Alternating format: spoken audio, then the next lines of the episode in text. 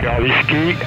top. 100, 50, 40, 30.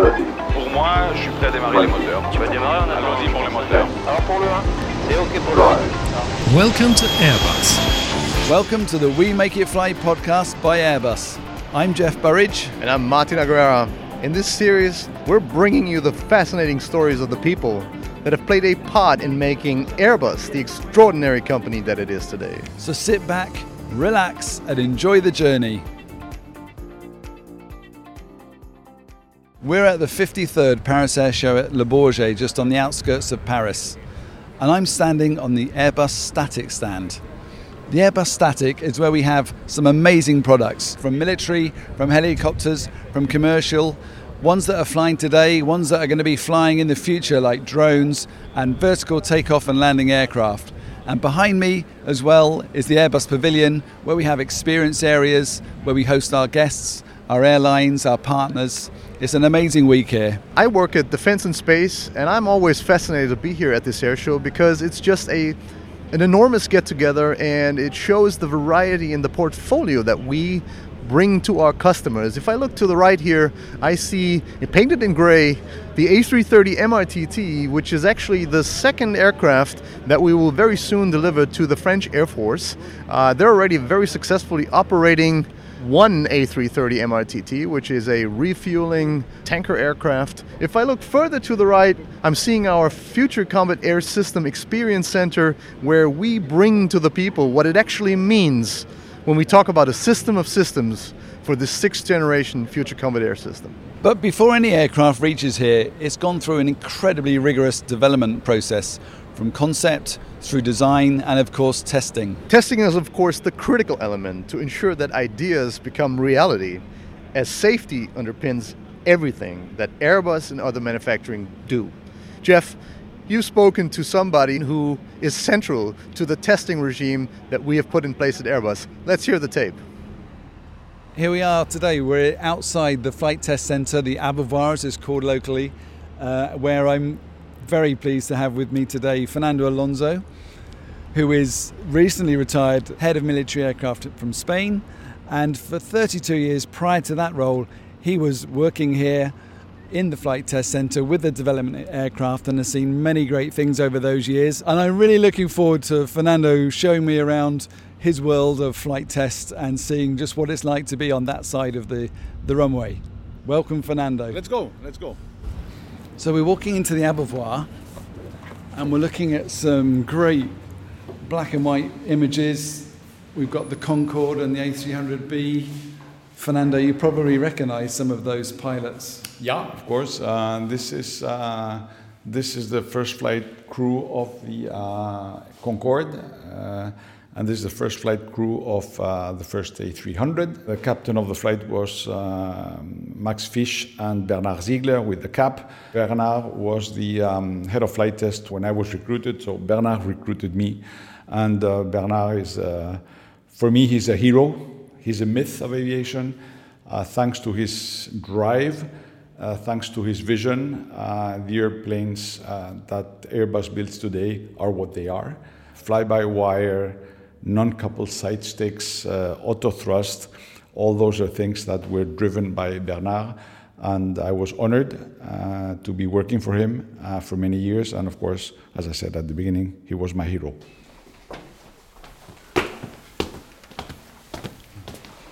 And whilst we walk through up the stairs now, the Abovoir has always been a bit of a strange name to me, but I understood that many years ago, when the building was first built, it was in the middle of fields. It's just a square office building, but with the development aircraft at the time all pointing their noses into the building, it looked just like horses feeding at the trough, and trough in French is abreuvoir.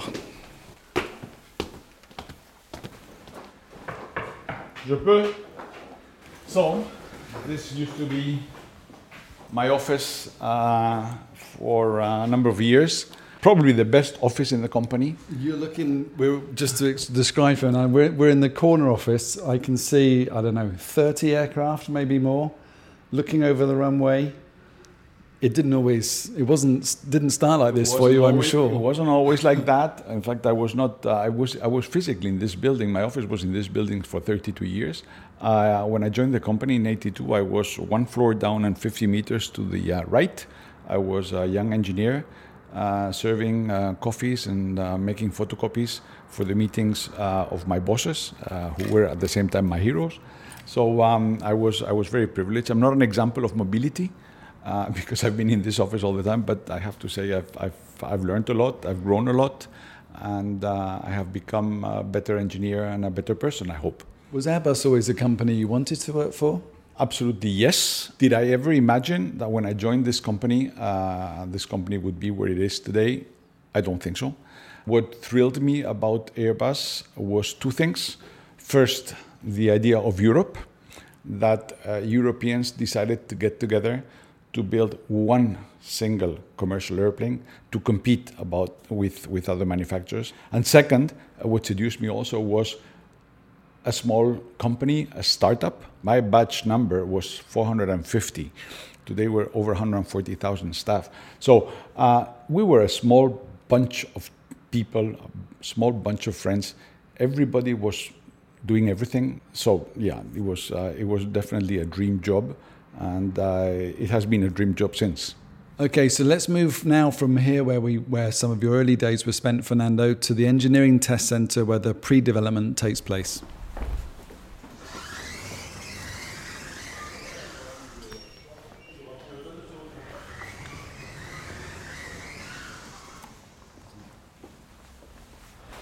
Okay, so we're now just in the reception area. I'm looking at a mass of orange cables hanging down from the ceiling. Yeah.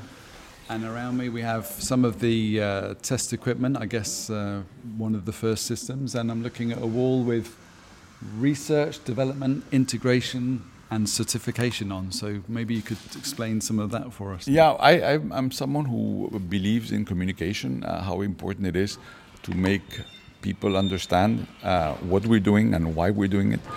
So we wanted, in this entrance of this building, we wanted already to set the tone as to what is being done in this building. So here we're in the reception area. We took care of, actually, the decoration. Look at those wires, orange wires hanging from the ceiling.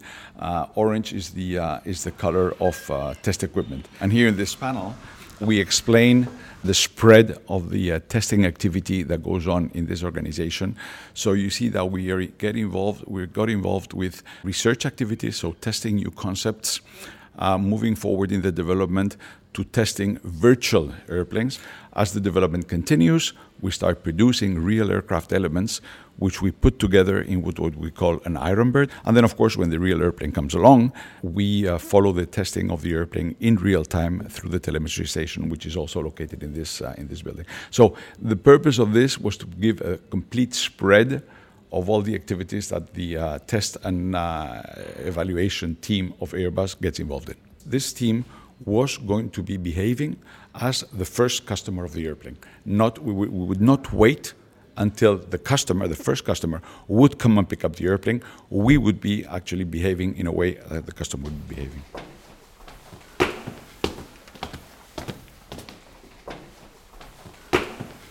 Okay, so we've come upstairs. We're on the second floor. We're just going to go through now and see where you worked, Fernando, and take us through that experience, please. Yeah, I'm very, very proud of this, and I'm happy to share it with you. So we're going through some double green doors.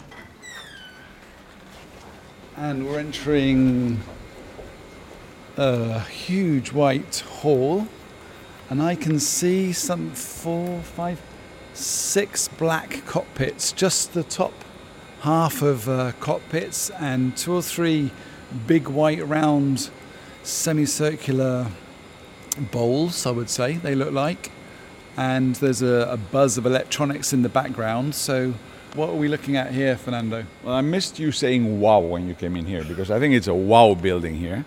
I'm very proud of this building. Here we grouped all the cockpits of all our airplanes. So you'll have cockpits of the A330, 40, you have cockpits of the A320, of the A380, of the A350, and of the A400M. So these are the cockpits through which we fly the simulators of all these different airplanes. And where would you, when you were working here, where would you be sat? In one of the cockpits or around? I would be sitting first in my office in the Abovars or in one of these cockpits or traveling. But yeah, this would be my playground and my work and my office both at the same time, because for me work and fun was always together. I enjoyed what I did every single day that I did it. So for me, coming to work here or flying an airplane was as much as fun as it was as a challenge. So it was fantastic memories. Excellent. Okay, well, let's go through to the next stage then to see what's behind these cockpits. Yeah, let's do that.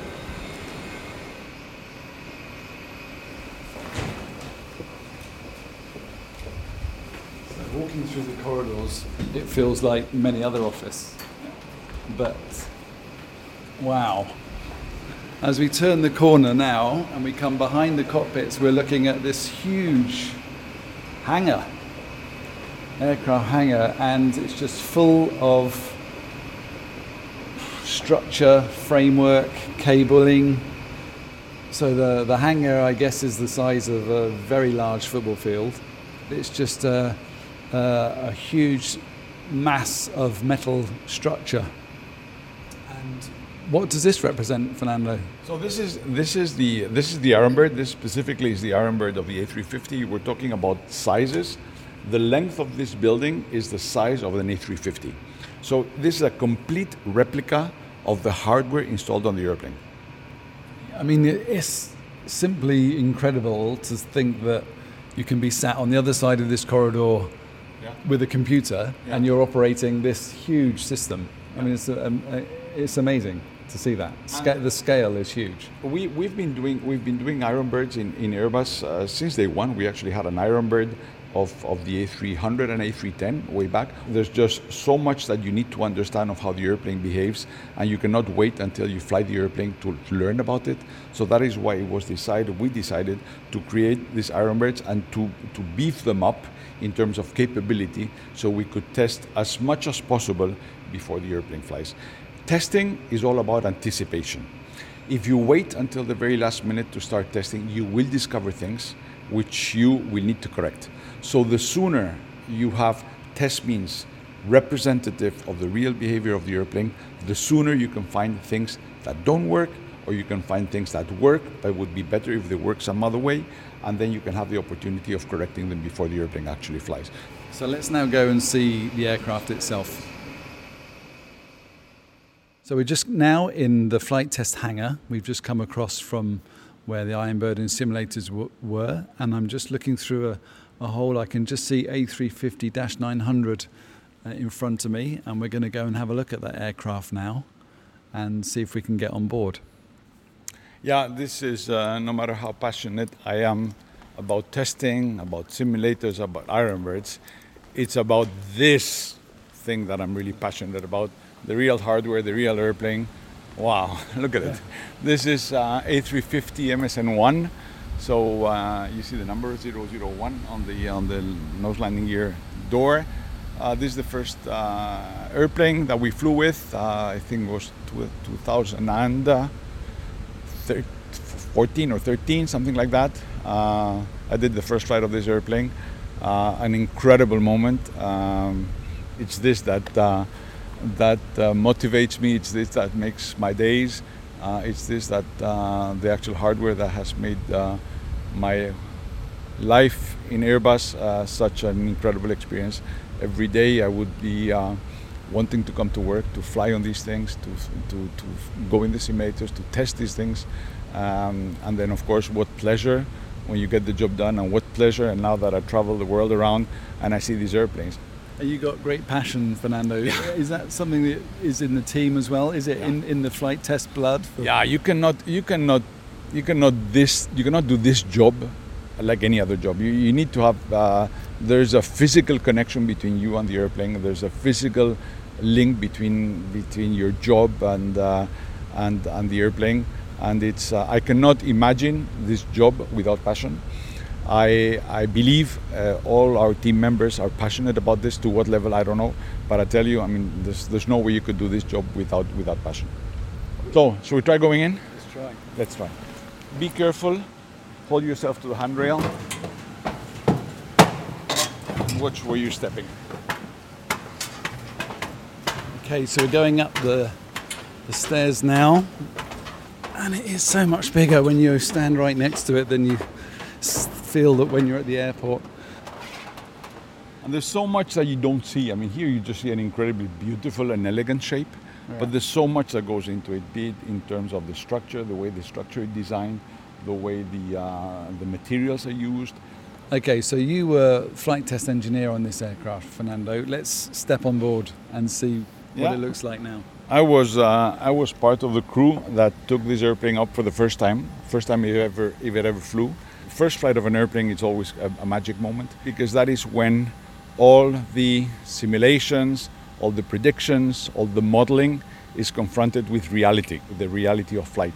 So no matter how much we have progressed on the simulation, on the modeling, there's still some unexpected things that may happen or that can happen.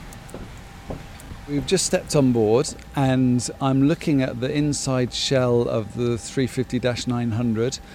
How can you describe this? It's full of instrumentation, cables, padding and insulation. If you imagine your car stripped out with the seats, stripped out with the liner of the doors, and you've just got that shell, then this is the sort of thing you're looking at, but 1,000 times more complex, with the orange flight test cabling alongside the aircraft cabling, grey flooring, no seats from what we can see, just a few right at the back, and a lot of instrumentation. And it's another amazing sight on this journey that we're having with Fernando today. So tell us, what were you doing here, Fernando? So this is the guy, the flight test engineer. He's the one who has defined the program.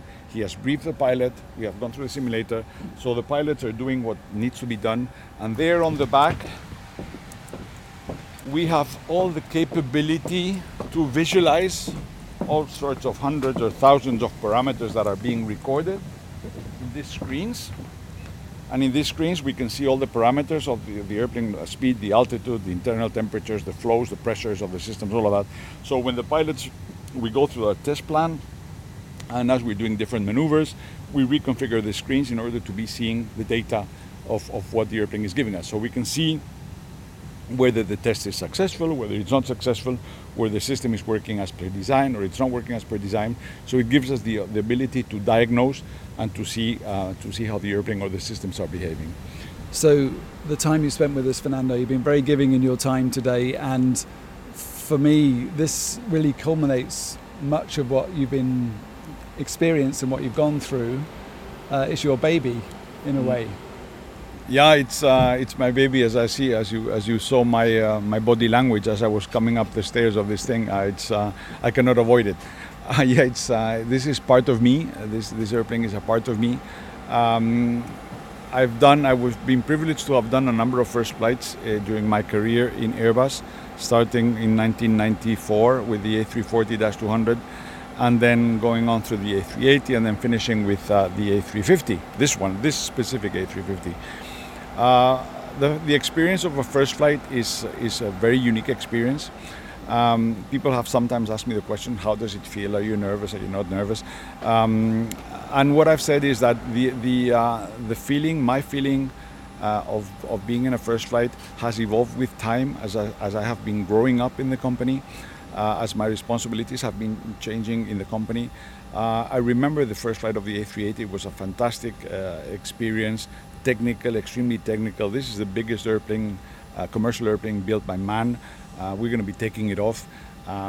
We made it a point that the takeoff weight would be highest than any other civil airplane has ever flown.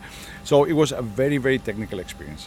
When I travel these days around the world and I see A350s or A380s in China or in Sydney or in Santiago de Chile or in Dallas or whatever, I always feel it's a part of me. So there's a little part of me, very little part of me, in each one of those airplanes. Fernando, thank you very much for your time. It's been a fascinating personal experience for me to walk around and hear from you directly all the amazing stuff that's happening on the Flight Test Centre. Thank you very much, and happy to share with you my passion, my admiration for the things that we do. I cannot believe that we build these things. And the passion that I had in 1982 when I arrived, I think it is still intact. And every time I see these airplanes, I have goosebumps.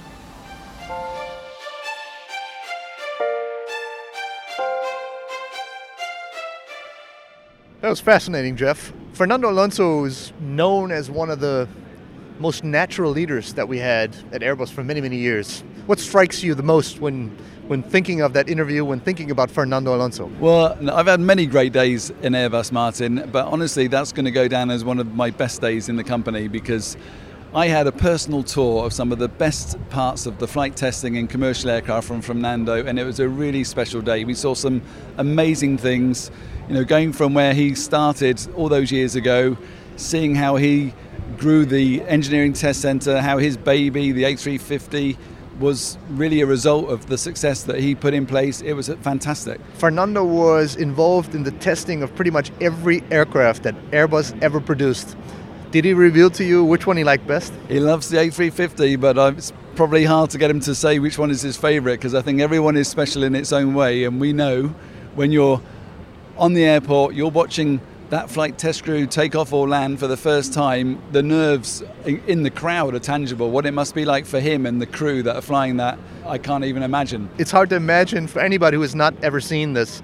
I've been present myself when I think the A350 had its first flight, and it's amazing to see the enthusiasm, the passion of the people that are standing there at the side of the runway, seeing this aircraft take off, fly over before it lands. It's simply amazing, and to think of knowing such people like Fernando that make this actually happen is tremendous.